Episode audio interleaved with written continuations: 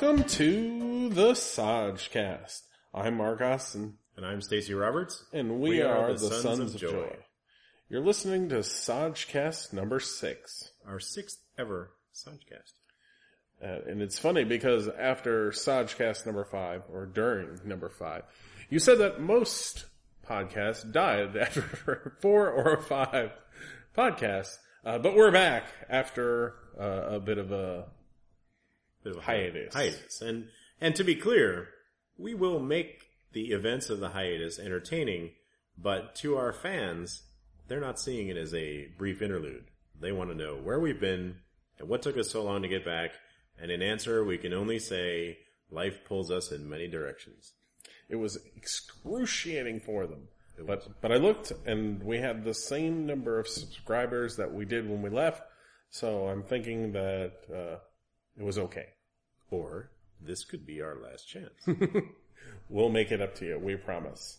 SajCast number six, sponsored by Productivity, the quality, state, or fact of being able to generate, create, enhance, or bring forth goods and services. In a sense, they are the makers of everything that gets made. You can buy their products. Well, you can't help but not buy their products. This week's SajCast, sponsored by the makers of everything, unless you're religiously inclined. Did we have anything more about productivity? Oh, it's going to be all about productivity. All right, then. On to current events.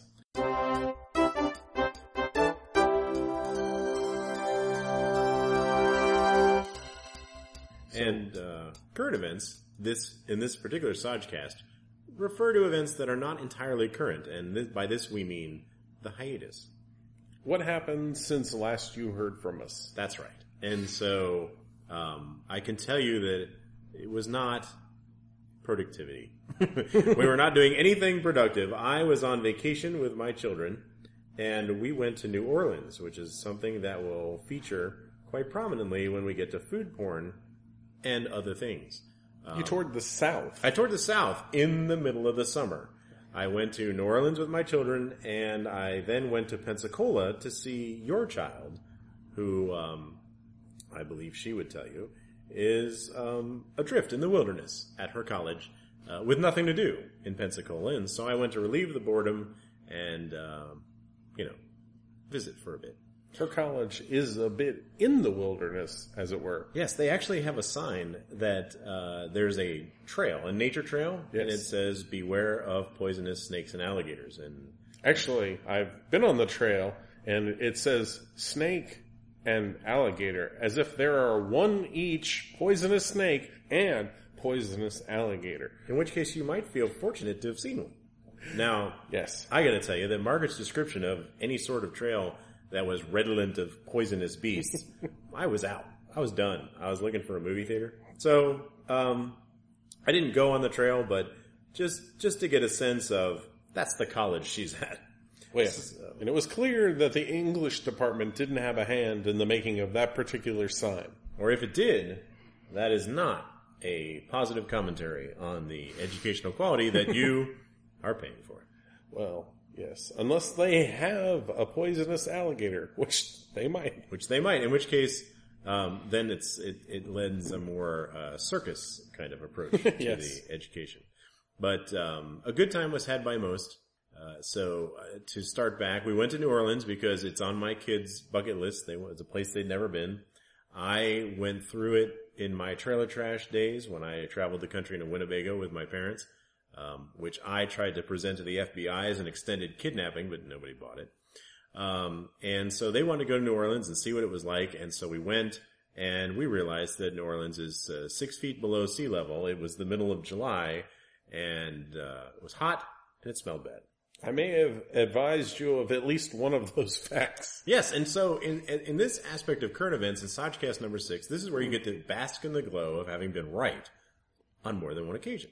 Well, I, I was in New Orleans last July um, for for work, so I had some sense of what you were in for. Yes, and I I must say that uh, New Orleans is a place that you really should go um, in winter. Is, well, yes, but Um, you know, they, they had, they did invent air conditioning a while back. And so I used that to advantage, but it's, it's worth seeing. It's, it's interesting to see the remnants of destruction from Katrina, even though these many years later, the city is definitely making a comeback. You kind of feel good about spending your tourist dollars down there. And well, we'll cover this in food porn, but you really can't help yourself but get some good food while you're in New Orleans. Yeah, no, I think it's a great city. It's a walking city, which yeah. is why I recommend a cooler month. Um, because the architecture, the uh, balconies, all that's real intriguing. Yeah. Not a lot of places like it, uh, here on this continent. Right. But when you go with, when you go with a sixteen year old and a fourteen year old, their interest in architect is, our architecture is not so great. Uh, once they've bought their souvenirs emblazoned with New Orleans, they're kind of done. It might be like Niagara Falls. It might be one of these trips where you take the kids so they can see it and then you go back with your significant other. Uh, you know, next year and do it right. But we did have a good time. And so that, that's, uh, that's why I mentioned it now. And then we went from there to Pensacola and it rained on us the entire time. And the only reason we could contemplate that was that we had, we had spent a lot of the drive down mocking people. I was going to say, just for the audience's benefit, you drove to New Orleans. Oh, yes. You didn't fly. Did not fly. Drove to New Orleans through a part of the country I'd only been through once, the Mississippi, Alabama Mm. stretch. Uh, we went there, we went that way when we went to Oxford to write we our did. book. Yep. And so it was a nice, um, it was a nice thing to do because usually all my driving trips have been from Cincinnati, Ohio to Fort Lauderdale, Florida, and it's the same trip over and over again. And so this gave me an opportunity to take a different route, which was very nice. Um, but again, when you say, oh, look, it's the Space Center in Alabama, let's stop, the kids go, no, let's keep going. And so you keep going. Uh, we went from New Orleans to Pensacola. In Huntsville. No, Huntsville. Right. I spent six weeks in Huntsville. Felt like a year. So, so you I, would not have wanted to go either, is what you're saying.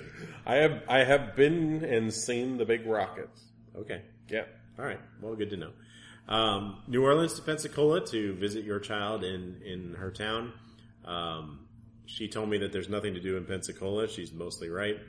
Um, we spent a lot of time in the ocean or the Gulf of Mexico. Yeah. Uh, we spent a lot of time in the hot tub at the hotel, and we spent a lot of time at Denny's, which is going to feature again in food porn. Um, we Spoiler a, alert. Yeah, we spent a lot of time driving around the University of West Florida, picking up your kid and then leaving and then coming back. And it's, it's quite an odd layout to drive that campus. It's yes. like a snake. Yeah, and your G P S is confused because oh, it yeah. says, make a right on Campus Drive, then make a left on Campus Drive, and then make a left on Campus Drive, and then make a right on Campus Drive. And there you are. What? And you turn off your G P S and you just say, we're just going to find it, however that works. Yeah, I remember the, well, the only time, the first and only time I've been there, we were looking around and basically we, we couldn't find what we were looking for. We pulled into a parking lot and they have the, you know, the classic college campus map, which I took a picture of with my phone. And then we used that, zoomed in to figure out where we were going thereafter. I Now, I must say this, but we did exactly the same thing. See? And I wish I knew, remember the name Great of the hall. Minds. It was like John Miller Hall or something, where they have the big campus map. And what they should do is they should really set up a booth and sell tickets to get you, so where you can go see the campus map. And they should have a refreshment stand, and they should sell all of their U W F paraphernalia. They would make a killing. Because anyone who drives on that campus who isn't a student is going to stop there oh, yeah. to get their bearings and figure out where to go next. And I think they're missing a real opportunity to get some funding going on. They should pitch the poisonous alligator while they're there, too. Yes, don't forget, before you leave, you must see the one poisonous alligator that we have. Chompy. Yes. So Pensacola was fun because Pensacola was the non... There was not a lot of moving around. New Orleans was walking in the heat, yeah. um, you know, going on, going to look at events and taking tours and things like that. Um, we did leave New Orleans on the day that a gigantic storm was coming in and the Baptists came to town for their convention. Coincidentally. Coincidentally. And having walked down Bourbon Street at one in the afternoon, watching emaciated strippers come out, I'm just wondering what was the motivation of the Baptists to pick that for their convention city? Because it wasn't, it wasn't fully grown Baptists. It was, you know, little Baptists, little oh. teenage Baptists. There were twelve year old, uh, religious folk walking around and I just wasn't sure what the theme of the weekend was going to be. But I didn't stick around to find out. Uh, we beat feet and went to Pensacola And that was where we got most of our relaxation in, and then a leisurely drive home. And well, Pensacola is also home of the Blue Angels, which no doubt you ran into signage and airplanes and actually, glued everywhere. On the overpasses, they yes. have they have these little Blue Angel models there, and I'm like, I don't know what their budget is for these things getting stolen, but you've got to think that somebody's prying them off the concrete and taking them home, and they just have to have a big truck of these things.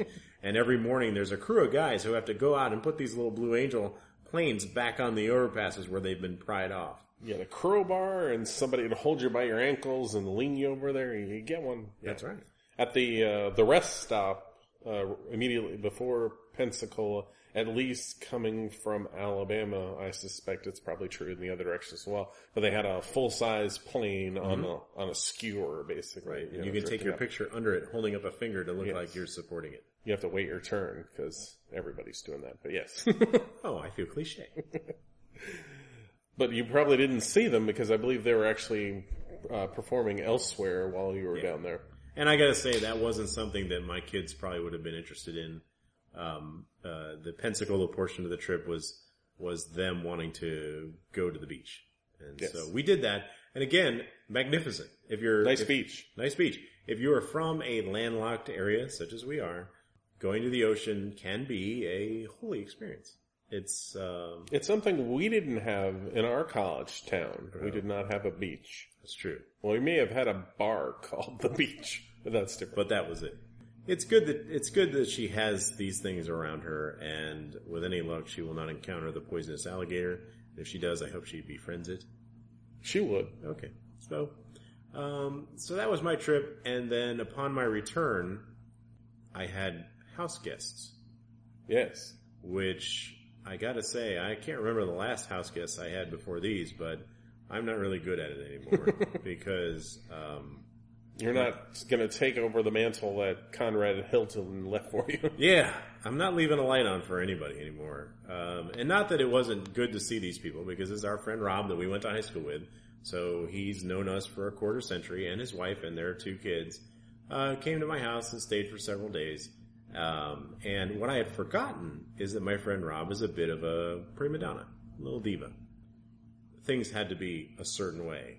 And in my house, especially when I'm recovering from having recently been on vacation, uh, the food's over there, the towels are over there, the pool's out back. Good luck. I'm going to be resting on the couch.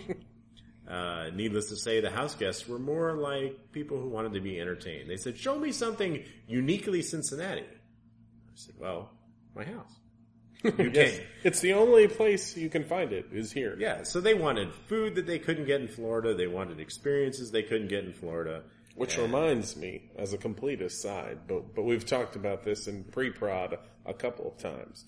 But one day, when we're not on a diet, we're going to have a Cincinnati-based food podcast where we bring it all here into Studio Z and eat it. With commentary. Yes. Our mothers will not be happy because we'll be eating with our mouth, or speaking with our mouths full. Well, and I think if you check the subscriber list, neither of our parents are on there. So far. So far. Breathe a sigh of relief. Sorry. Anyway, anyway. So your house guests, uh, yes. They, um, yes. I, I'm, I mean, I am, I am at a, almost at a loss for words, but. You were telling me that, uh, being the, noble, noteworthy parent you are, there was uh, pizza for breakfast for the ah, children yes. at least once. Yes, so here's the thing. My children are sixteen and fourteen, and yours are eighteen and twenty-two now, right? Uh, twenty. twenty, eighteen and twenty. And so as children get older, shall we say the regulations may get overlooked. It's like, you know, when you elect yeah. a president who worked on Wall Street, sometimes there's not as much oversight as you would like. The parents, Diva, Mister and Missus Diva, Uh, slept late every day, but their kids were up at the crack of dawn coming downstairs saying, hey, what's for breakfast? And the day before, Mister Diva had said, I'm hungry, get me lunch, and get lunch for everybody, and make it something that's uniquely Cincinnati. Get me get me pizza I can't get in Florida. So I ordered from La Rosa's, which is a local chain up here. Which is, is good thinking, because I would have tried to bring back pizza with, like, skyline on top. Yeah. So that was good thinking. Well, and to be clear, I was recently back from my own vacation. I was barely recovered from all that mess. I was not about to foray out. Oh, yeah. If it, he didn't specify that it should be pizza that somebody would bring to the house, but I added that little bit of defiance. I interpreted my orders loosely, shall we say, and so I ordered, you know, a hundred bucks worth of La Rosa's, and so the next morning I had an entire cheese pizza left over. Which well, and and we should point out to the people who aren't from the area, La Rosa's is obviously a local chain, but um, what makes them sort of uniquely Cincinnati, at least in my experience, is that they don't use mozzarella on oh, a pizza. Right. They use provolone. They use provolone, yeah. So I guess you hit that right on the head. That's yeah. a uniquely sure. local thing. Yeah. And so uh, the the critical piece is that I had a bunch of it left over.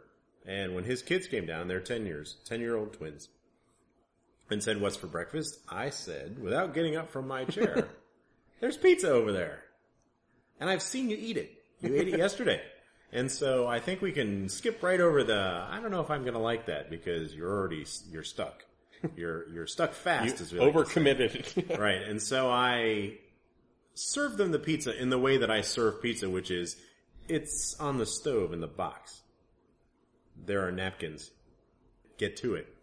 And you don't stand on pomp or circumstance. No, I ceremony. Don't stand up. Let's put it that way. I was in a chair and I didn't even stand up, let alone on anything like pomp, circumstance, or ceremony. And their father came down. Now, of course, keep in mind, this is a fellow like you that I've known since I was fourteen years old. And so he does not restrain his ire when it arises. And he said, "Are you effing kidding me? You're going to feed my kids pizza for breakfast." And normally, when challenged on pizza, really at any time, I launch into my scientific breakdown of the food. I say, well, yes. you know, it's got the cheese, it's got the dough, it's got the tomatoes, with the lycopene and all of its salient benefits. Um, how could it possibly be bad? And how is it somehow off limits, no matter what meal of the day it happens to be? In his case, I said, "Kitchen's over there. Feed them whatever you can find that you want them to eat." And so he did. And what did they end up eating? They ended up eating um, eggs, toast, bacon. Honestly, I gotta say that I think the pizza probably would have been better for them, but I'm not really in a position to judge. And um, interestingly enough, my children were like, "What's wrong with pizza for breakfast?" Like, ah, there you're you not go. Going to eat that? Yeah, it's like, uh, uh, what's the real problem here? You're going to start cooking things? Well, that's just going to be loud and hot, and it's going to dirty dishes that someone's going to have to clean up. And the pizza's already pretty well self-contained in its own box, and it's got a handle. I mean, why are we overcomplicating? They're practical children, and yeah. this is how you know you've raised them right: is when they're not they're not all fancy. They're not sitting at the table with a plate and linens, going, "Where's my breakfast?" They're like, they're munching on pizza while his kids are sitting there watching them, starving, drooling, because there must be a meal and it must be properly made. Now, again, because there is a food porn section of the SajCast, we should be clear that we can appreciate a meal that's properly made and mm-hmm. properly executed. But there are times where convenience wins, and especially where children are concerned. And practicality. I mean... we could make the argument that you could eat that pizza the day after, but really, this is the time. You know, the the next morning. Right. That's when that pizza should, name must, be consumed. That's right. And was. Uh, I guess in other current events, we are now on Stitcher Radio, uh, which we have updated the SajCast site to indicate. Last I checked, we did not have anyone listening to us on Stitcher Radio, but uh, it did happen. We, we got put up there during the hiatus, so uh, perhaps that explains it. But anyway, look for us on Stitcher Radio on your iPhone or other Stitcher Radio-enabled device. Oh, mm, interesting. Uh, let's see, what else happened? So I took a brief trip, a week-long trip, I guess, to Seattle. Sounds like many other SajCasts of late. Um, but one of the nice things that happened was I was up there with the SajCast's good friend Charles Joy, and we recorded uh, an episode of his podcast called Stacks of Comics. And so we have a Stacks of Comics SajCast crossover. And so I recommend, uh, check the links to, that you go out there and get that. But it was a, a super fun thing that we did. We actually did it, shh, don't tell, on Microsoft campus in a conference room. It was after our hours, but it was, uh, it wasn't Studio Z. It didn't feel quite like home. It was actually a really long conference table.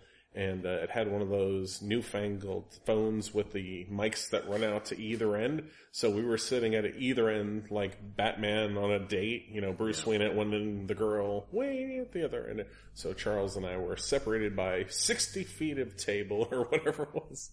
It was pretty long. But uh yeah, that was it was great fun to record that. And um the point of that particular Stacks of Comics was an interview of me, of all things, and Zombie Guy.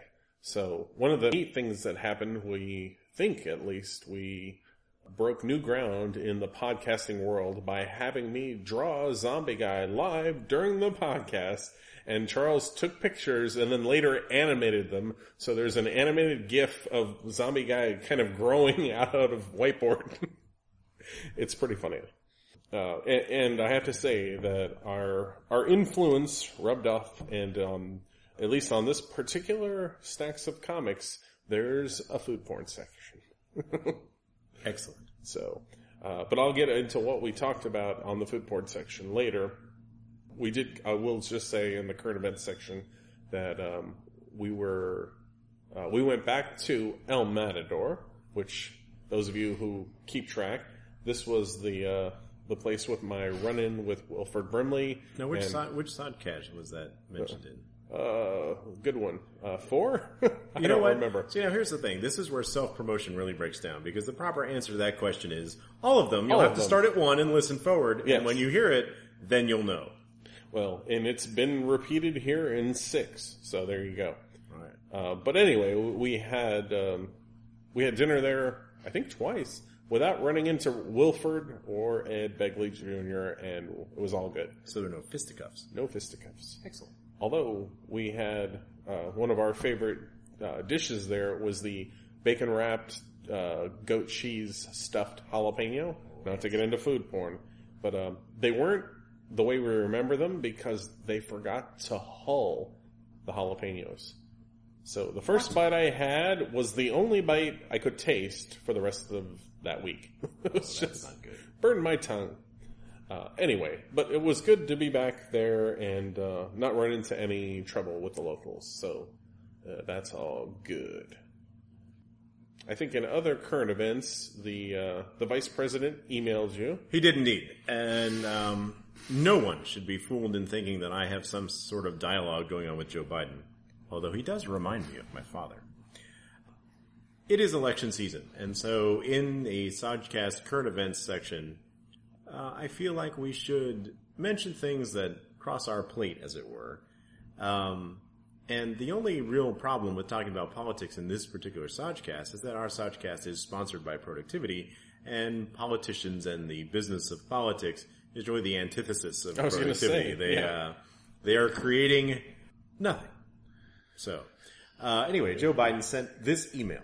And I quote, "This isn't hyperbole or exaggeration.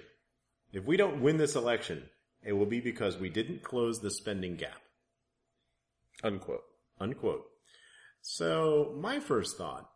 Well, uh, let's step back just a little and explain in case we have uh, listeners who aren't politicos. Oh, the what the spending gap what is. What the spending gap is. Okay. So Governor Romney, the uh, former Governor Romney, former Governor Romney. Um, Joe Biden and Barack Obama's nemesis, their Darth Vader, as it were, has outraised them by a significant amount of money, apparently twenty-five million dollars a month. Yeah, so um, Romney raised one hundred million dollars this month and for several months previous, and uh, the Democrats have raised seventy-five dollars, so yeah, right. And twenty-five million dollars difference. Right, a twenty-five million dollars difference, and this, of course, is without super PAC money, which yes. is really just... the freewheeling, car-stealing cocaine spree of American politics. So there's a funding gap. And Joe Biden has taken upon himself to um, indicate that it is only money that wins elections. Now, we are not naive, right? We have been say, the the people holding public office don't often tell the truth. But on this matter, I believe them. Yes, and so really, the sad commentary is that he who gets the most money will likely be our next president. The If history is any guide at all, yes. Yes, because statistically that is how it turned out. And so um, the sad thing is, is that whoever gets the most money is likely to be our next president. And you may have noticed that I said that twice. It's not something we're going to edit out because it is truly sad. Joe Biden did not say, we win on ideas, we win on policy, we win on our vision of the future, we win on our compassion for all the citizens of the United States of America. He says we will win if we get more money than the other guy. At which point, I must say, I was not motivated to contribute.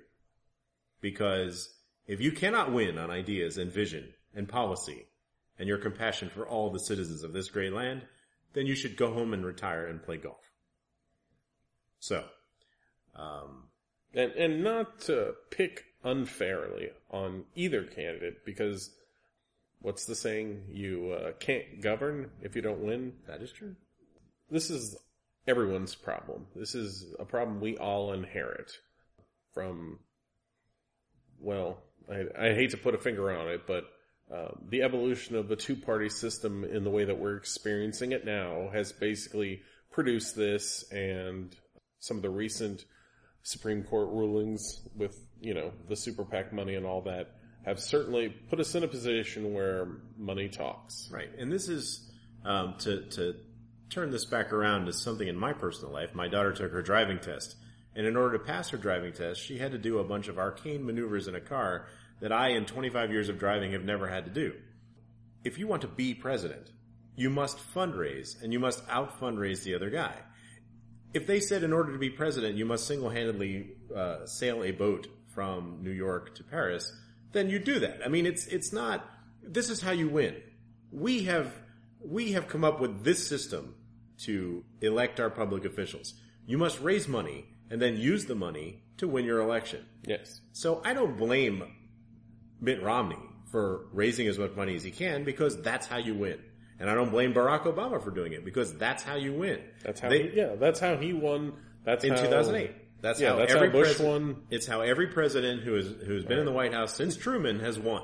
Well, we may put an asterisk after Bush for the first election. Okay, but but um, well, if you don't win in the Supreme Court, it's still a money game. But but I think the the point mm. to be made to our listeners is it is not necessarily the politicians that are corrupt. It is the system that they are working within.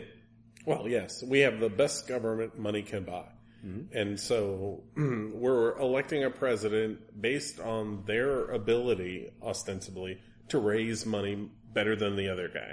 Absolutely. Not that they can govern better or have better ideas or what have you, but sure. Yeah. And I believe that the winning candidate will tell us that it's his ideas and vision and policy uh, bent that persuaded people to let loose of their pocketbooks. But the counter-argument to that is that most corporations give equally to both parties. Yes. And that just seems like you're hedging your bets. You are buying everything so that you're not left out.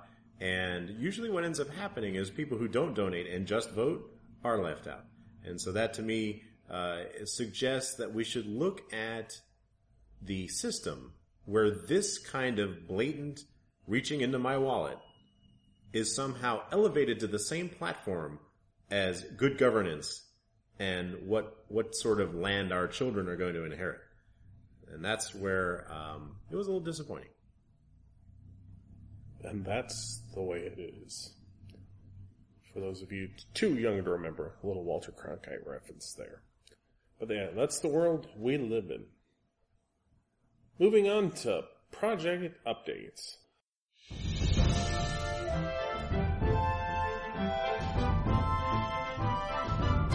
I just, as a side note, in project updates, I wanted to update everyone with the status, uh, landmark, if you will, for Zombie Guy, my webcomic. We hit twenty weeks. Uh, can't believe it's been twenty weeks. We're not too far from the halfway point because I dedicated myself to the proposition that I would do this for one year, at least. So if we hit twenty-five, we're getting close to fifty. Yeah. So, but uh, anyway, twenty. Well, was hold on a minute, because this is news to me, and I. This is almost like saying that your favorite president isn't going to run for re-election. One term, one year. That's it. Well, I, I guarantee fifty-two. After that, if they don't land weekly, I'm not going to be sad. I think you're about to find out several weeks from now what fan backlash feels like. Well, if we have any, we can we can certainly adjust. But uh, anyway, the exciting news was that in twenty weeks, we had, and well, I'll have to go back and look at the stats right now, but we had over eighteen hundred people come out and look at the site. There was uh, twenty-six hundred or so, uh, you know, visits. And they were from, and this is the part that I actually was most excited about, from fifty-two, five two, different countries. So fifty-two countries in the world have experienced something that I created, which is just ridiculous, really. Well, no, it's not, it's not ridiculous. It's the modern world. I mean, if, yes. when, when, when I met you, when we were fourteen, if I said, I could do something, and in fourteen, or twenty weeks, fifty-two countries, some of which didn't even exist back then, would have seen Different it. Problem. It would have been unthinkable. Absolutely. But I think the good, the good news is that this kind of success is attainable. If you have a good product, you no longer need some sort of machine behind you to get it out, so that you can conceive of... Well, the, the internet is the machine. Well, sure. To be fair, but yes. Sure. But I don't, I don't need, um, United Artists. Right. I don't need syndication. That's right. And so what it means to the listening public in the Maldives is that if you like zombies and you like Zombie Guy and his little fly sidekick, you can go get him. Mm-hmm. And you can look forward to the next one. And it is not a huge amount of effort to get it. It means that the previously silent now have a voice. And that's right. Good news. Yeah, actually, I mean, the more you think about how the internet has just changed everything, because as I believe it's the internet's birthday this week, or the World Wide Web, sorry, not the internet, the W W W piece of this, the H T T P U R L and H T M L portion of what we experience as the World Wide Web. But anyway, yeah, I mean, the, the idea that if you created a comic ten years ago, the only way, um, other than distributing it on the corner, to get it seen was through some sort of syndication, um, whether that's through your, you know, New Times or the Weekly World News or, you know, the Wall Street Journal. But even, but even at that level, you still had to break into a system right. in order to get that done. Oh yeah, I mean, even the the free paper that every city has. There, there's only two or three comics in there, yeah, and it's a tough slog to have gotten that. So, whether it's your comic or your writing or, you know, uh, a dance that you've danced, you can now make this available basically to the whole world. And so, to bring this around a little bit to our sponsor, you know, your productivity can be magnified, amplified in a way that is historically without precedent. That's right. And it means, or it could potentially mean, no more trunk novels, no more, mm-hmm. um, no more paintings that you did when you were sixteen that you looked at again twenty years later and said, hey, these are pretty good. Why are they still in my attic? Well, because I can't get an art show. I can't get a gallery. I can't do this. I can't do that. But there is now an outlet for productivity that didn't exist even a short time ago, which is good news for productivity, and it's good news for everybody else. And and just you saying that made me wonder, has productivity gone up as a result of that? It's somewhat uh, less disenfranchising, disheartening, whatever, because now you know that, um, you know, if I scribble, you know, something on a cocktail napkin, I can put it up on Tumblr and people can see it. I don't, you know, there's, the barrier to entry is gone, and so there's one less excuse right. to keep you from doing it. Because the, the enemy of productivity is this simple question. What's stopping you? Right? Right. And whereas twenty years ago when we, uh, well, even, uh, when did we finish the original Sons of Joy book? two thousand one? Uh, yes. So eleven years ago, we had finished an entire book. We had gone to great lengths Trust me. To write this book. And we said, well, what do we do now? Well, there we're going to have to get an agent. The agent's going to have to like it. The agent's going to have to want to take a risk on people who've never been published before, uh, except for that contest we won, which we're never going to let anyone forget about. And that agent is going to then have to go sell this book to a publisher who is then going to have to decide to buy it, decide to print it, decide to print enough copies, decide if they want to market it well enough so that it can be sold anywhere outside of our hometown, and then it seemed like a lot of work. And this was before they knew their industry was dying. Yes, which is a whole, that's going to be a whole different SajCast. But I think the point to be made is, is that if this kind of range was available to us years ago, well, this might be an entirely different SajCast. Perhaps. Perhaps. And what it means is that for those of you out there who are languishing after, in what we like to refer to as the after five p.m., you're done from work, and you've got a burning passion for photography, sculpture, art, dance, poetry, fiction, you name it. One of the things that has previously been stopping you is, I could write this book, I could write this song, no one will ever see it. And we're here to tell you that um, our sponsor would say that is no longer true. Yeah, and so, so I guess since we're in the project updates section, one of the questions we had around productivity is, what did you want to do today that you didn't get done, right? I mean, isn't that the ultimate productivity question? Right, and I I would venture a guess, because I have theories about this. I mean, being creative uh, and having a passion outside of work means that you're living a dual life, like Batman. Yeah. Um, in that, there, you know, by day you're a billionaire industrialist, and by night you fight crime. Um, Batman, apparently his superpower is the ability to go without sleep. But... Um, it means that you live two lives. You do what you have to do during the day to pay the bills and keep gas in the car. And then by night, or whatever time you can eke out of your day, you have to devote to your creative output. And knowing creative output like we do, if it's the last thing you do every day, it's probably not going to be so good. But the point, to, to link it back to Zombie Guy, is that you have put out a webcomic every week for twenty weeks. Come hell or high water. And that, folks, is how it gets done. That's productivity. And so in this project update, we are here to talk about how we have failed to be productive in our joint effort to get a book written and published. Yes. We we come before you, hat in hand. Penitent. Penitent. On the good knee, hopefully. Yes. uh, yeah, to confess, to lay bare that we haven't, I mean, our goal, at least as I recall, was to have this thing in the can in the summer. And while it's still hot and maybe summerly out... Kids are going back to school. We're, yeah. Summer's we're, over. We're boned. Yes. For that. And um, and so this, you know, part of when we get together, uh, in addition to, you know, what intangible quality is going to be our sponsor this week, it is also, why aren't we making more progress on the book? Now, if my mom's listening, she's going to say, it's because you spend all your time podcasting. May be true, but it also stokes the creative fires. But at the same time, when we meet after a long hiatus and we say, still on chapter one, it, we feel bad. and we and we we start to ponder, what is it going to take to get this thing off the ground?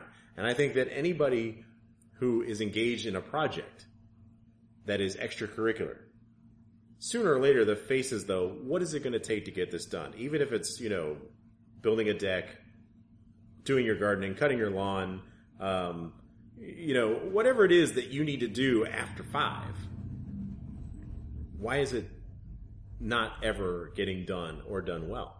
Well, yeah, which makes me think of, right, what are the barriers that are in our way?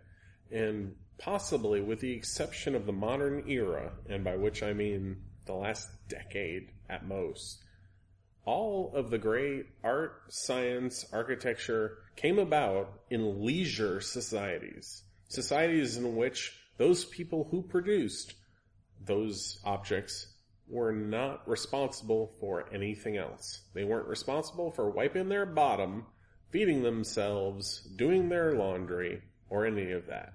Right. And so uh, it's clear that that works.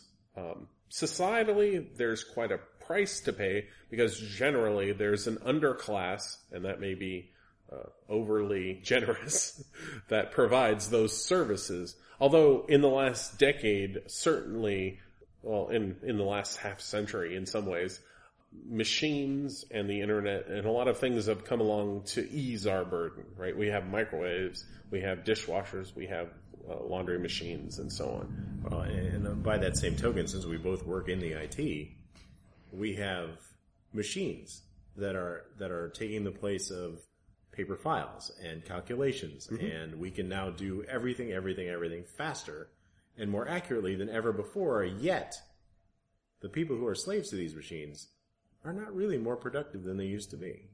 They're still well, working a lot of hours. They're putting in a lot of time at the office. Are they necessarily getting more done? I would argue in the I T we are getting more done, but we're we're simply going to be asked to do more, right?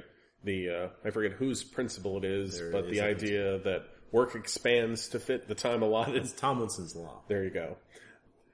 You know, that's what happens to us, and if we continually, as a group, uh, outproduce then our, just like a salesman, if you hit your number, your number's bigger next quarter, right? right. It's just the way it's going to be. So I do think we are more productive, uh, but we're asked to do more, and so our free time um, isn't spent doing laundry so much. We, we do have to, and I think this is your point, eke out, demarcate our lives in a way that we can focus on uh, the productivity that we seek to produce, not that we must produce. Right, and and it seems like the way to do that is to is to be, which is not in our nature, but to be self-indulgent, because the most successful writers are recluses, are people like Stephen King, who writes three hundred sixty-four days a year, no matter what, and goes into a locked room, abandoning his wife, children, pets, and you know, cutting the grass and everything else that was on his plate, to do this, and he did it first. He didn't do it when he was rolling around in one hundred million dollars in royalties. He did it when he was broke.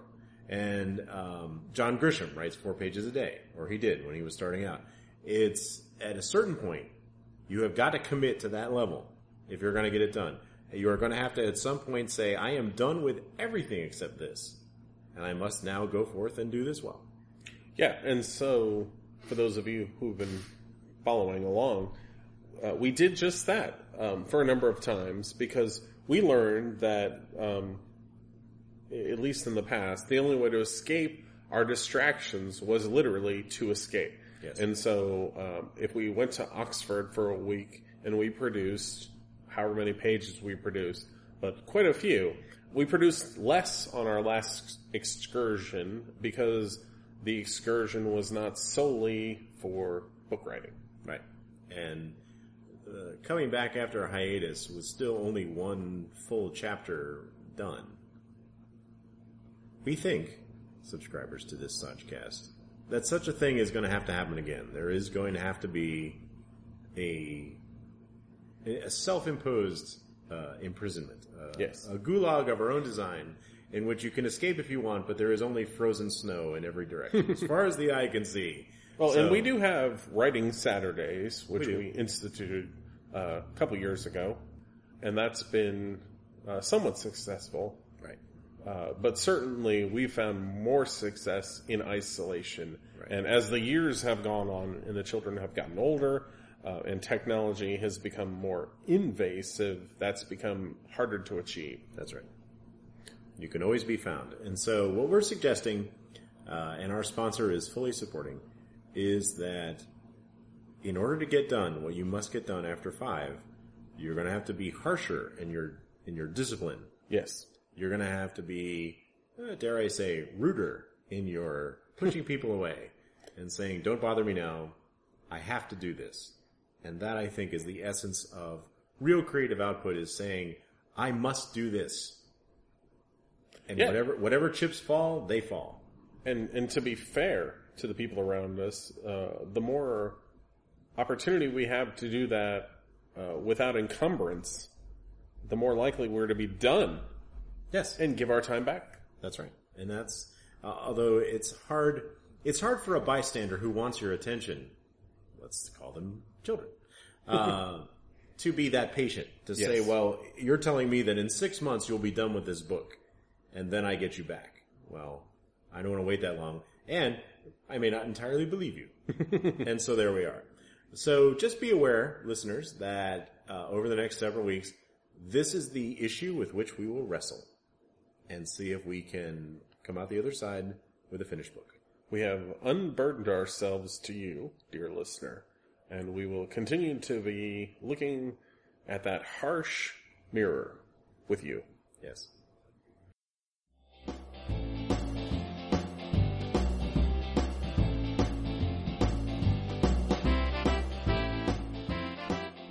So, on to reviews. And um, we haven't seen many movies or uh, had any zombie books to review, but we thought it might be interesting to talk a little bit about, the, uh, around this idea of productivity, is the work that you've done, because we're just saying that uh, productivity is the ability to produce, produce uh, goods and services, but the word quality doesn't really factor into that. I believe that a future SajCast will be sponsored by quality, but that's not what we're talking about. We are talking about the simple act of producing something. Yeah, and so in pre-production we were talking about um, the new Ice Age movie and sort of the idea that, um, what is this, number four? Number four. Number four in a series. Right. Is this your best work? Right. I mean, people who worked on Ice Age four. And, and I don't mean to be accusatory, especially since I have not seen it. Um, Toy Story certainly showed us that you can have movies uh, that follow on that are as good or better than the original. And it's the same high hopes that we have for the next Avengers movie, for example. Yeah, exactly. So it's a genuine question is, is this your best work? Right. And it's like what they said about the third Pirates of the Caribbean movie. It was the movie in which everybody showed up to collect their paycheck. Yeah. And so, um, the two don't necessarily go hand in hand. Just because it's a sequel right. doesn't necessarily mean that it's bad. And it doesn't necessarily mean that the people who wrote it and started and directed it didn't give their A game. Um, however. and, and that's no different than any other project. That's right. right. I mean, just because you're following on doesn't change that math. And I would like to think that there is an added pressure to outperform the last one, right? Because... Well, not from the studio's perspective. Well, no, not from the studio's perspective, but from the creative, let's call it the yes. creative, the creative and technical side. Everything that goes into making a movie, um, and making it good. This is not a new story. I mean, it's, it's a new story, same characters. They have a proven track record that they have to live up to. Yes. And I'm hoping that that's added fire, you know, added fuel to the fire to, to try and make it better. Um, Well, it has to go one of two ways, right? right. So it's uh we have to slog through this and collect our paycheck, or um either the people that are there from before or new people want to make their mark, right? Mm-hmm. And and deliver on the A game. So I have not seen Ice Age, so we have to defer to you to see which one of those happened. Well, as it turns out, I did have guests in my house. Uh had two twin ten-year-old girls, and because they said we want to go see Ice Age, my uh, teenagers, worldly teenagers who are too old and sophisticated for Ice Age, said, well, if the little kids want to go, of course we'll see it. Fine. Fine. Um, I got to say, visually, it was it was good. Um, there were quite a number of funny bits, um, but overall I was not horribly impressed. Um, I think some of the acting was overdone. Some of the writing was not so good. Um, is it worth seeing? Well, if you're a fan of the genre, then yes, you absolutely should see it. Um, did Ray Romano deliver? He over-delivered. He, over? Well, just he. A lot of a lot of his voice work was over the top, but he was reading the lines he was given. He was following direction that he was given, and after a while. He gets to be one note, mm. you know, he's, he's not as nuanced a character. Yes. And so, you know, he's the straight man of the movie. In as much as a giant mammoth can be anything but a straight man. That yeah. is true. Um, I mean, there's, there's physics at work. You have to be the straight man or you're going to plummet to your death or be crushed under your own weight. But, um, yeah, I mean, the, the movie at that point cannot be carried by the straight man. But he was really all they had. And so It was... Was Queen Latifah in this one? Queen Latifah was in it. Uh, J-Lo was in it. Uh, Nicki Minaj. There were a whole cast of people. And they didn't bring the funny. No, they mm-hmm. didn't bring the funny. And, um, uh, like I said, there were parts that were laugh out loud funny. It was not a movie that I said, I've had it, I'm going to get up in the middle and walk Correct. Out. I mean, so... You know, if, if you have kids who want to see it and you've seen all the other ones, then by all means, go. But it wasn't a, it wasn't a franchise that improves with the sequels in the way of Toy Story or, um, possibly Shrek, if you like that sort of thing. Hmm. Okay. Or, um, uh, the Madagascar movies. I hadn't seen that one, but yeah, I was, it's tough to come up with sequels that improve. Right. That's a, and so list. If we were to throw down the gauntlet, to those people who make movies and sequels, um, our advice, wherever possible, would be to feel free to do better the next time around. Yeah. So, um, along the same lines, I I saw a movie last week, um, which is in your Netflix queue. You can find it if you have such a thing. It was called Bucket O' Blood. It's uh, in black and white, and it fit nicely. It fit nicely into this. Is it your best work idea? So what the uh, story is about was a bunch of beatniks, which are the predecessors to hippies, for those of you who don't know. Coffee drinking, poetry reading, cigarette smoking. Kind of like hipsters, but way, way back. Um, and the story is set in a beatnik bar, and there's lots of Uh, really awesome beatnik scenes and beatnik poetry. If you're into that, it's worth it right there. Um, and the protagonist is a busboy who works clearing tables, and folks that are there, they, they all look down their nose at him because he doesn't produce. Um, he doesn't, well, yeah, he does, he's not product, productive. He doesn't enrich society in the way that they do while they're busy drinking coffee. Yes. And so his dream is to be among them and to be a sculptor. And what happens, um, spoiler alert, is um, accidentally he kills a cat, a common house cat, with a knife through drywall. Long story. Anyway, um, it occurs to him that he has a dead cat, which is apparently very quick to go rigor mortis in this situation. Uh, and he covers it in clay that he has because he's a would-be sculptor. And he leaves the knife in the cat and brings this sculpture, which is a dead cat covered in clay with a knife in it, to the beatnik bar, and they love it. They just can't get enough of it. He's a genius. You know, it's so lifelike, the uh, the appearance, the horror of the knife and everything. Because the knife was not covered in clay. That's just a regular old knife.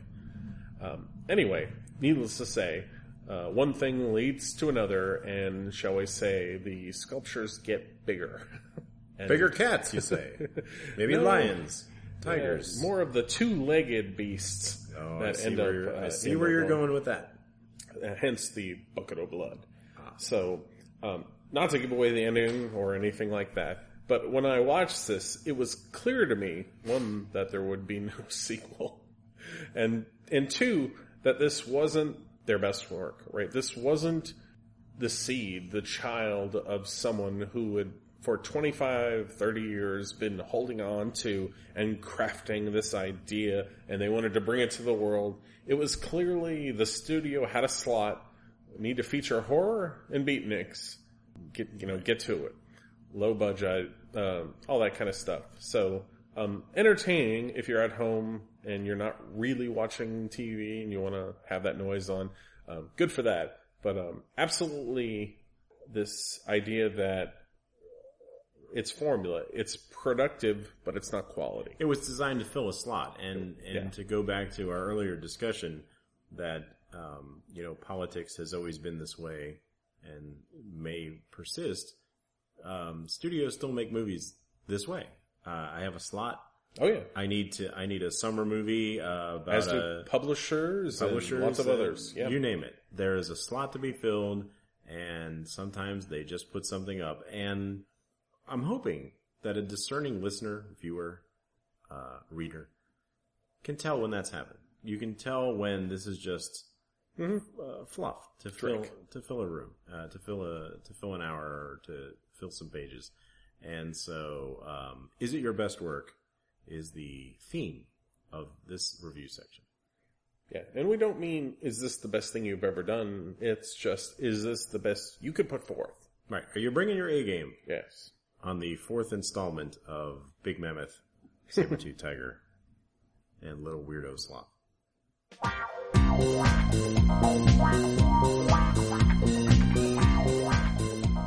Okay, so that sound, which we all know by now, should get your salivatory glands pumping, is foodborne. Foodborne.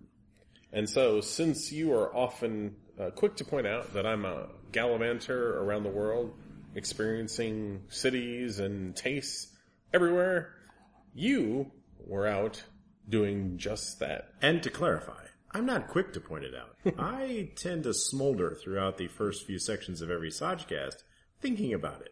How you gallivant around the world and eat food in wildly different locales while I eat it all. Professional gallivanter. Professional gallivanter. And so, there's no other way to say this except, ha!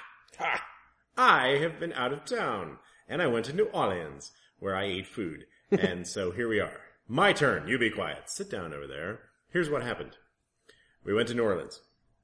On the first day of walking around the below sea level, cosmically hot, reeking of stewed garbage, New Orleans, we had breakfast at the Coffee Pot, where breakfast was served to us by some very old African-American ladies who knew what they were doing and made fantastic food.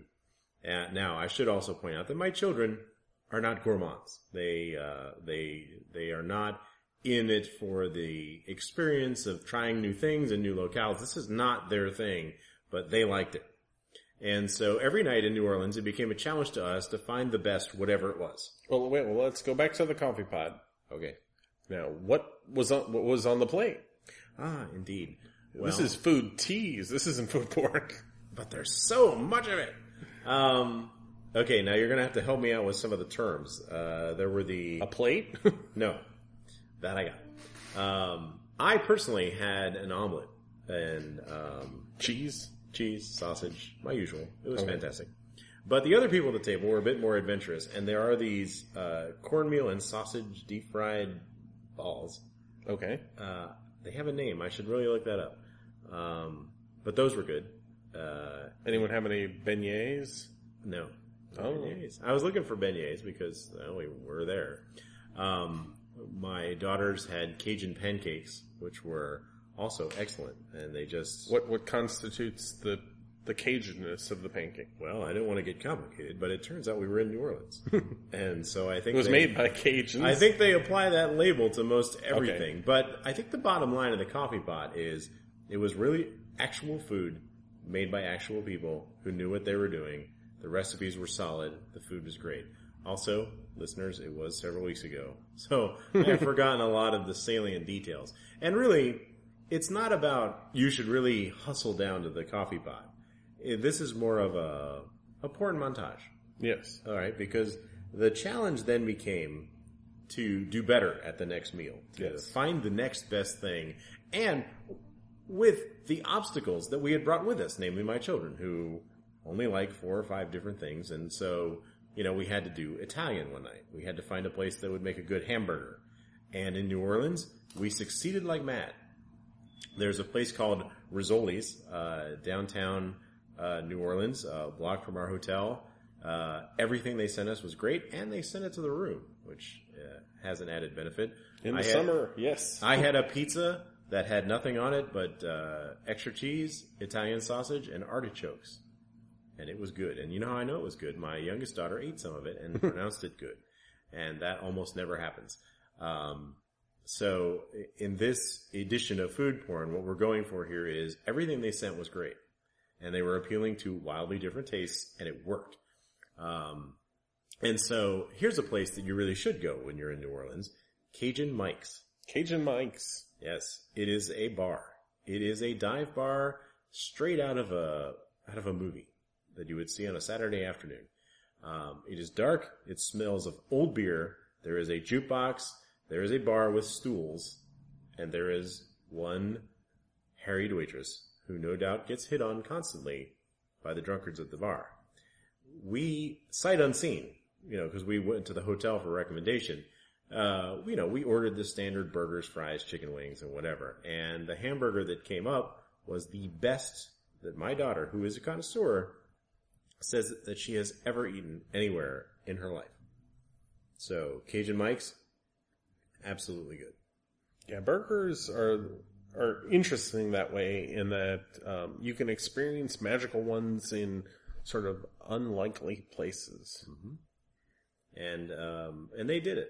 And everything that they did was quite good. There's also a sandwich that they make called a cochon, con something. And I guess, you know, because I'm not a professional gallivanter, I really didn't take notes on this. But it's basically a pork sandwich with uh, pickles in the middle of it and some kind of sauce. Awesome. A Cajun sauce. A Cajun sauce, oh, indeed. Okay. So really the bottom line is, is when we're talking about Cajun Mike's, order whatever you want. It'll be great. Um, and so that was kind of, uh, just to give you the, the essence of what we did in New Orleans culinarily was we picked places that were nearby. We went with local recommendations. We were not disappointed. So, yeah. uh, just a travel tip if you're going to New Orleans. Also try it in winter. I was going to say, that's a good travel tip just about anywhere. Find out where the locals like to eat and go there. Yes. Um, don't rely on the place you've got a coupon for. Because that's not how it works. Coupon. Or the one that you saw on the Food Networker. Because oftentimes, well. Right. It's, uh, if you have to work that hard to prop them up to get your attention, yes. Then don't bother. Um, and then we sojourned in Pensacola and, um, avid listeners, here's the sad, sad part is that some of the best food we had in Pensacola was at Denny's. And I'll cover that in more, in, in more detail later. But hang on. So you were in Uh, New Orleans, and then you got to Pensacola. So it seems like you must have passed through Mobile, Alabama. I did indeed. And Foley, Alabama is not far from there. That's right. That is where the famous Throwed Rolls is. From At least one of the three locations. One of the yeah. three locations, but the one that you've been to. Yes. And, and the one that we referenced in SajCast number, yes, all of them. Go back to number one and listen to them all, and at some point you will encounter Throwed Rolls. Because we're not just going to send you pinpointedly to SajCast number three. We want you to loop back and listen to every single one of them. Uh, got that, Mom? Okay. So I picked up your daughter at her college by turning left on Campus Drive and a right on Campus Drive and worked around Campus Circle and then another left on Campus Drive and told her to go outside and just start waving her arms frantically so that I could find her. And we drove to Foley, Alabama to have Throwed Rolls. Now, it was a Thursday night, which I thought would be safe. We got there at six p.m., which I thought would be safe. Um, so I was going for it. Not too terribly hot, maybe not a long wait. Thursday night, I mean, come on, right? Here's where I was wrong in every respect. just just to go along with our theme of me not being too specific about the details and giving you kind of an overarching everything sort of approach, everything that I had proposed to do about going to Throwed Rolls turned out to be wrong. It was hot. We had to park across the street in the Chick-fil-A, which apparently is just a sub-parking lot for Throwed Rolls. Overflow. Overflow. That's all they do. I mean, they may incidentally serve chicken, um, but it's incidental. And cause controversy. And cause controversy. They may serve chicken and denigrate alternative lifestyles, but in Foley, Alabama, ample parking. Ample parking. That's it. So we stood in line for two hours. And the funny thing about... uh the Throwed Rolls restaurant is that people who have eaten and come out do not restrain their smugness because they come out and they say, how long have you been in line? I say, well, I've been in line for about an hour. How long have you been in line? They say, we just ate. Ah, so we're not bonding. We are not fellow sufferers. You, you're not on the same side. You're coming out here to relive your own previous misery by proxy and say, well, when I waited, I waited for two hours, but I have since eaten. And so now I am fine. You, however, well, need say nothing. You are doomed to stand out here until you collapse. Uh, but if you do get inside, try the pork chops. Yeah, get in your car. So um, while we were outside, um, you know, we were people watching. We were seeing how far people had come. There were people from Texas, and, you know, we did the license plate thing. Your daughter had not eaten all day in anticipation of going to Throwed Rolls. And so I was also wrong about her ability to remain upright with really, really low blood sugar. So we found her some Oreos and some lemonade. And so in the parking lot of one of America's greatest restaurants, we're scrounging for car snacks just to keep her from falling over. Lemonade, quite good, but five dollars. So uh we get inside, we get our table, which is in the back, which I got to say, if you're going to a restaurant that throws rolls, you don't want to be standing next to the guy doing the throwing. You want to be way in the back. You put your so arms wait, when you head. Say in the back, do you mean which room? Because there's like eight rooms. The first room. The first room. Okay. Yes, yeah, so we're in the first room, room, way in the back. Yeah. And um that was good because the people who were sitting up close to where they were throwing from basically just got a an underhand toss. Yeah, a handed roll. A handed roll. And I'm sorry, but that is not in the name. This is Throwed Rolls, and that means you got to throw it. And so because we were very nearly at the back wall, this guy throwing rolls had to put some heat on it. And I caught every single one. I caught six of them because the folks in my party somehow could not denigrate themselves to catch a throwed bit of baked roll. Oh, yeah. I mean, it's a yeast-filled, um, you know, airbag from a car. Yeah. Oof. Yeah. And so, um, so that was fun. I mean, that was the entertainment portion. Yes. And, of course, maybe your daughter was not able to catch because of her blood sugar issues. But um the rolls were excellent. Catching them was fun. Yes. Um, and But, of course, we had the waitress who apparently was there from the day they opened. And so now she's not really so much in the business of procuring food and drink as being uh, an oddity, uh, a floor show, as it were. She came over to the table with her fake jug of molasses and pretended to dump it in my daughter's lap. She would come over with her fake mustard uh dispenser and squirt, you know, yellow silly string all over the table. Uh she showed up once with the bucket that they bring the sides around in, only she had a fake dead muskrat in there. And so this, I gotta say, was not entertaining. Um if we had not waited outside in the heat for two hours with nothing to subsist on but Oreos and lemonade, we might have found her charming and quaint and, and uh, you know, uh, part of the local flavor. But as it was, I would, wanted to beat her to death with a day-old thrown roll, and no one would let me. Um, but to the food, right? This is not about waitress. This is not waitress porn. This is Ooh, food. That's a whole nother website. That's a whole nother website. But uh, um, I had the fried chicken as advised. It was excellent. Um, uh, I I partook of all the sides, and they were excellent. There are many. There are many, and I can't even remember them all. But they had one that was just like macaroni and tomatoes. Yes, like a... Like a beefaroni without the beef. Without the beef. And yeah. So you look at it and you're like, well, that can't be good. They have but, one that's just cabbage. Yeah. And I had that. It was all good. Um, the atmosphere was good. And and I think that anyone who's been to Throwed Rolls has probably done this, even though it is probably not the right thing to do. You ask for a Throwed Roll, you catch it, you don't eat it. Because you, you ate most of them, I'm assuming. I passed them around. I passed some extra. But at the end, when we were all done and we could barely yes. move, I said, "Dude, throw me a roll, just so I could catch one." Oh, it's a pillow for the ride home. Yes, something to snack on in the car. So, listeners, I have left our immediate vicinity. I have traveled throughout this great land. I went to the famed Throwed Rolls, as referenced in every SajCast since the first one, which you're going to have to go back and listen to. Lambert, Lambert's Cafe. Right? Lambert's Cafe. It'll be up on the website again. Oh, yeah. But um, it's a fine opportunity to go and listen to earlier segments so that you can get the full details, which I have glossed over, um, probably from my heat exhaustion. Yeah, so we recommend, again, moving through the South in the cool months for many reasons. That's a good safety tip right there. You'll find the locals to be more tolerable. One would hope. So that leaves us with uh, the best thing you ate this week, which I think in this special uh, returning SajCast we'll have to extend to the best thing you ate since the last SajCast. Yes, however, one small caveat that, that I didn't discuss in pre-production, but I did mention that I had house guests, and my friend Rob, our friend Rob, that we went to high school with, makes a lasagna to die for. Oh, yeah. Okay? And we nearly did. Because um, he's a diva. He's a prima donna. He is. He believes himself to be an artist in the kitchen when it comes to lasagna.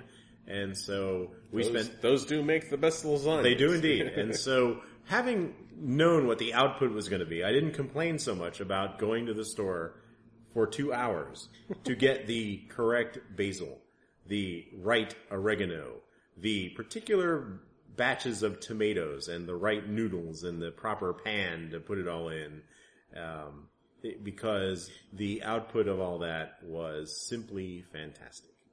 So uh, the problem is, is listeners, that uh, you could conceivably, and I'm not sure we'll put his contact information on the website, but you could have him come to your house and stay for a week and watch E S P N and turn on every light in the house and fail to turn it off and refuse to let you eat anything for breakfast that isn't somehow eggs and bacon, but in the course of which he might make you lasagna, which is, well, redeeming. So uh, that was probably the best thing I ate this actual week. That you, uh, that, that the listeners, uh, yeah, as you say, may not be able to experience. May not, may not be well. able to experience, um, unless we start a SajCast products division in which we can, you know, freeze it and ship it all across the Spreeland. Um, because that would be productive. Yes. Thank you, sponsor. Um, but the best thing that I ate the week that I was in Pensacola, other than the Throwed Rolls, was a double cheeseburger at Denny's. Yes, and you were somewhat Uh, reluctant to suggest that the best thing you had had was a burger from Denny's. Yes, because imagine how our listeners feel. They know that you are a professional gallivanter and that you go around the world and you sample things like, you know, snake eyeballs and poisonous alligator feet and all the things that they would like to hear about because they themselves may never get to sample them. And they're looking for real tips. They're looking to say, I've been to Throwed Rolls and I caught a roll and I ate it and it was excellent. They may not want to hear that on my first excursion since the history of SajCasting that finally I get out in the world and I come back to report that I had a burger at a chain restaurant and it was awesome. Yeah, well, I think that the listeners might feel a bit let down um, based upon the level of quality that they have gotten used to in all previous SajCasts that they should go listen to. Well, if you had suggested it was Moons Over Miami, I might have stopped you. Yes. But um, I think an important aspect of appreciating food is giving things a fair shake. Because you may find yourself at some point in a chain restaurant.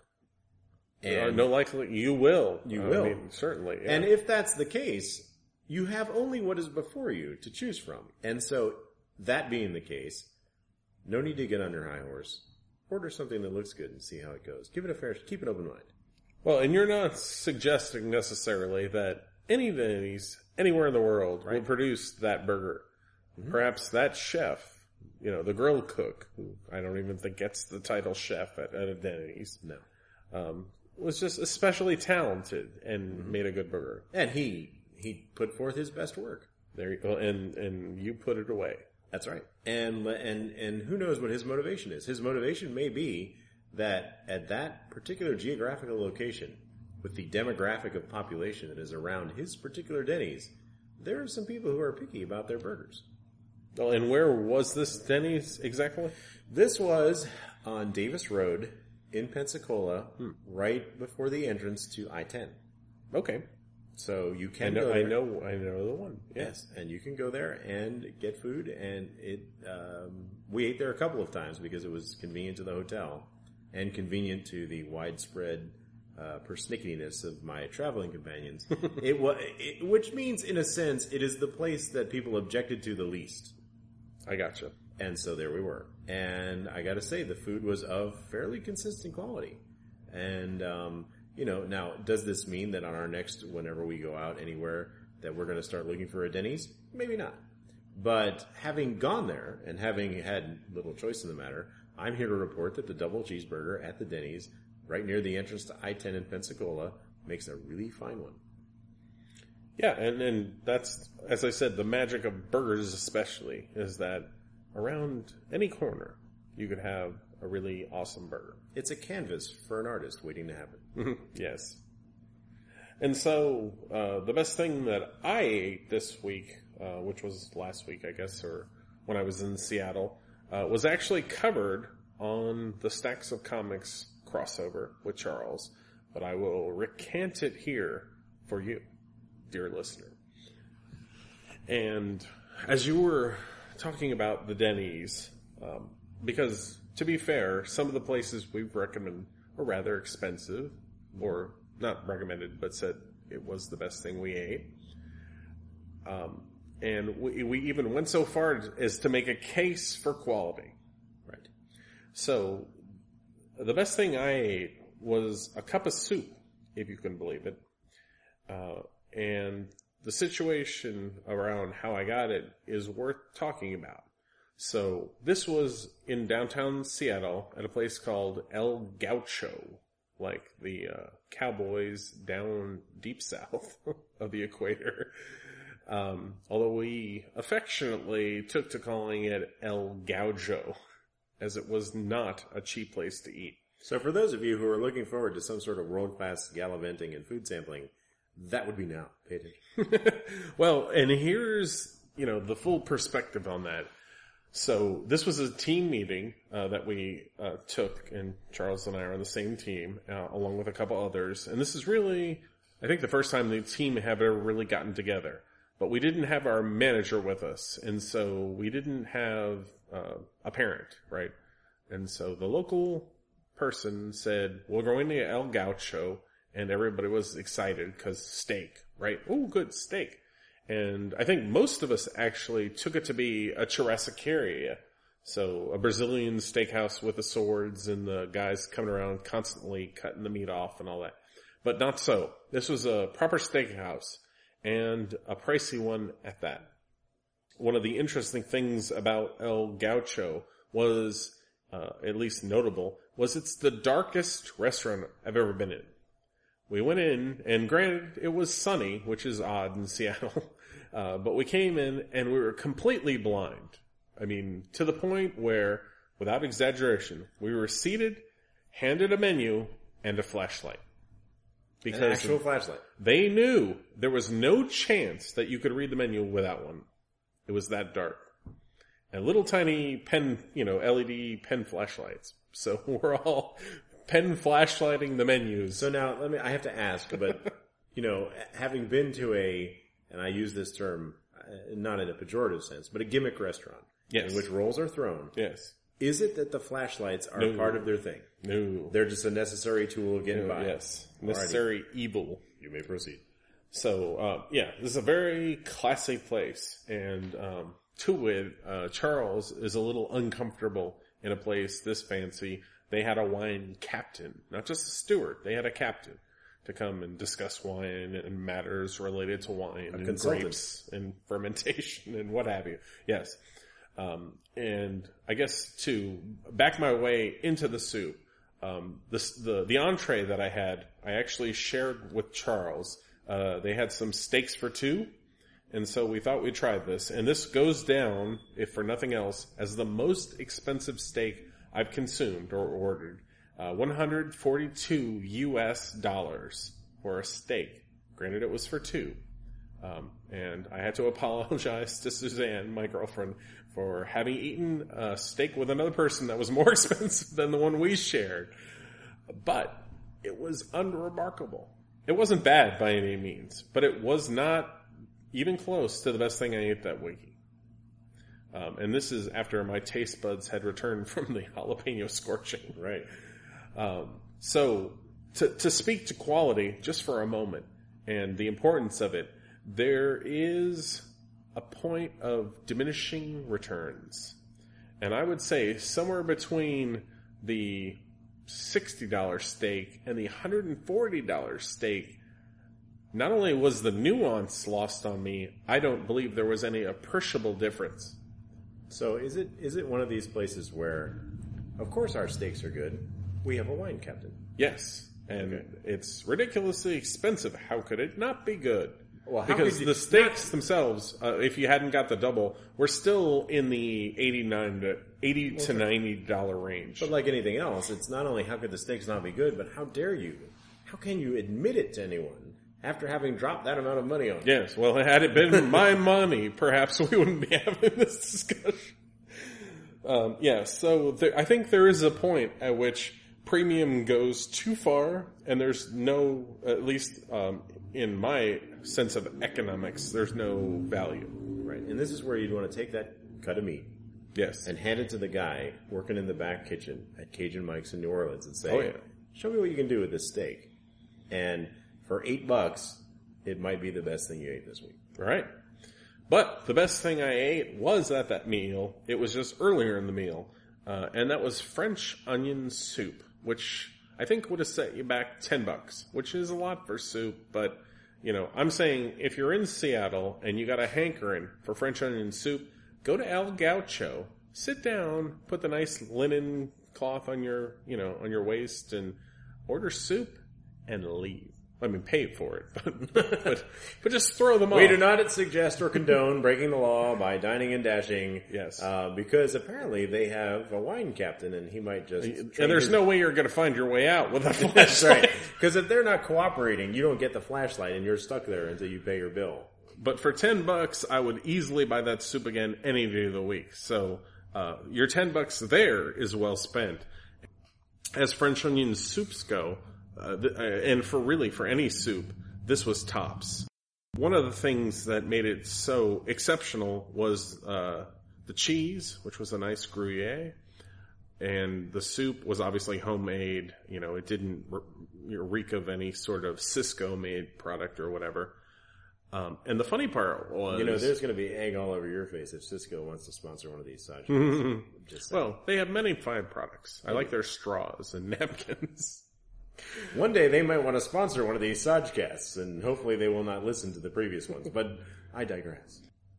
As it turns out, this soup, French onion soup, displaced, for me personally, my previous high watermark for soup, which was also French onion soup, and, curiously enough, was consumed last July in New Orleans.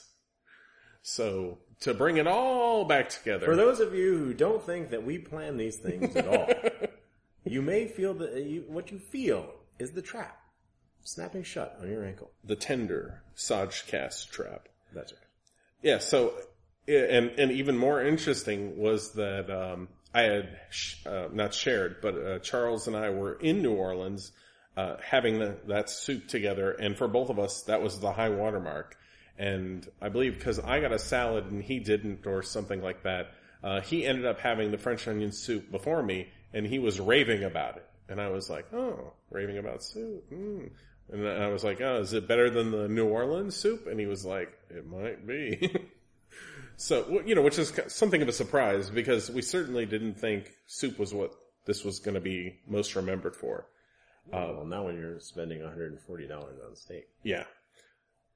And so it was actually during the, the Stacks of Comics uh, podcast that he reminded me that once I got my soup and started tasting it, apparently, like an old woman at church, I shushed the table.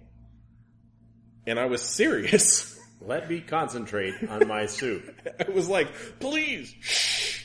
I'm trying to cease and, your caterwauling. And I had I only had, you know, a quarter of a martini at that point, so I don't even think I can blame the booze. But yeah, it was it was really just transcendent. I mean, amazing, ridiculously good soup, and uh, it's again one of those things that you know you catch by accident, and uh, it's magical, right? And that's good, and that's you know sometimes that is the essence of good food is not just. Um, not just the quality you expect, but the quality that you don't expect. Yes. The surprise hidden around the corner. Um, and then as another editorial note, which we can probably talk about in post-production, but I think if, if your girlfriend is listening religiously to these SajCasts, she's going to notice that you and Charles are sharing a number of intimate meals together, uh, with shared entrees and shared appetizers, and it's, um, well, anyway. She's well aware that we are, uh, that Charles is my work wife. Or I am his work wife, depending on how that works. So no surprises there. She knows my uh, affections go to her, and uh, Charles has a special place in my heart, but uh, it's much more of a traditional friendship. It's two men on an expense account gallivanting yes. around in foreign cities. It's much more gallivanting, yes. Yes, okay. And so I think we have come to the end of SajCast number six, sponsored by... Productivity. Productivity. The quality, state, or fact of being able to generate, create, enhance, or bring forth goods and services. Which, until next time, we hope that you all are going out and doing. Yes.